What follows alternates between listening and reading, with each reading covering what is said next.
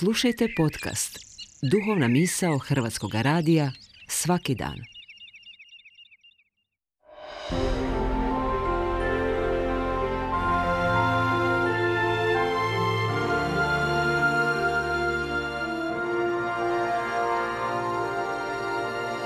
Duhovna misao. Urednica je Blaženka Jančić.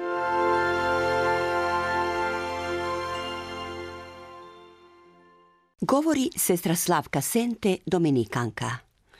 Iz liturgijskih čitanja današnje pete nedjelje kroz godinu izdvojila bih zajedničku misao, duhovno i tjelesno iscijeljenje čovjeka. Tome u prilog ide i proslava dana života koja se po odredbi naših biskupa slavi na prvu nedjelju u veljači. Svjesni smo naime da je svima nama od Boga darovan život kojega trebamo cijeniti i štititi od začeća do prirodne smrti. Naše postojanje, naš bitak je isključivo u Božjoj domeni i nitko se ne bi smio time poigravati. Na vrednovanje života i zdravlja potiče nas iz današnjih liturgijskih čitanja i primjer Joba Patnika. Biblija govori kako je on iskoristio svoj ovozemaljski život gomilajući blago, rađajući potomstvo, stječući prijatelje, živeći radosno i zadovoljno. Međutim, kad je sve to u kratkom roku izgubio, kad je, rekli bismo, dotakao dno dna, upušta se u pomalo buntovnu raspravu s Bogom. Zašto ga je sve ovo snašlo? A upravo ga je tu gospodin čekao. Job je naime kroz iskreni razgovor s Bogom shvatio da mu baš ništa u ovom životu ne može pružiti sigurnost niti za zemaljski, a još manje za vječni život. Shvatio je nadasve da mu je upravo patnja pomogla doživjeti iskustvo Boga koji ne kažnjava, dapače, koji jedini su osjeća s njim, koji ga oslobađa od njega samoga, pa i od pretjerane brige za zdravlje tijela.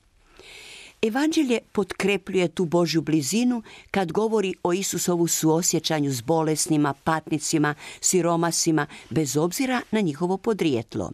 Želi im pomoći, ozdraviti im dušu i tijelo.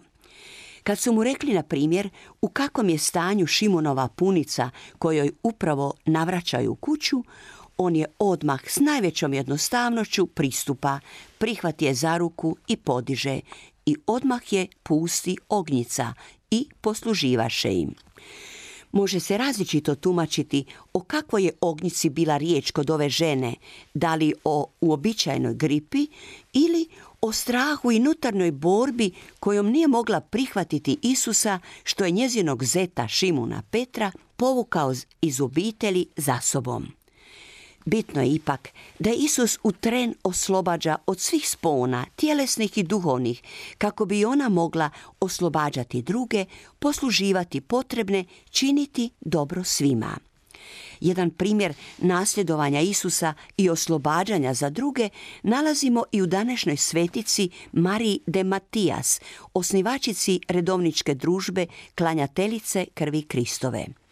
Rođena je 1805. u Italiji.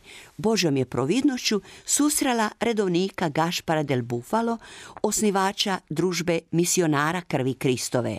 Oduševljena njegovom duhovnoću i djelovanjem, odaziva se i ona Božjem zovu u posvećeni život.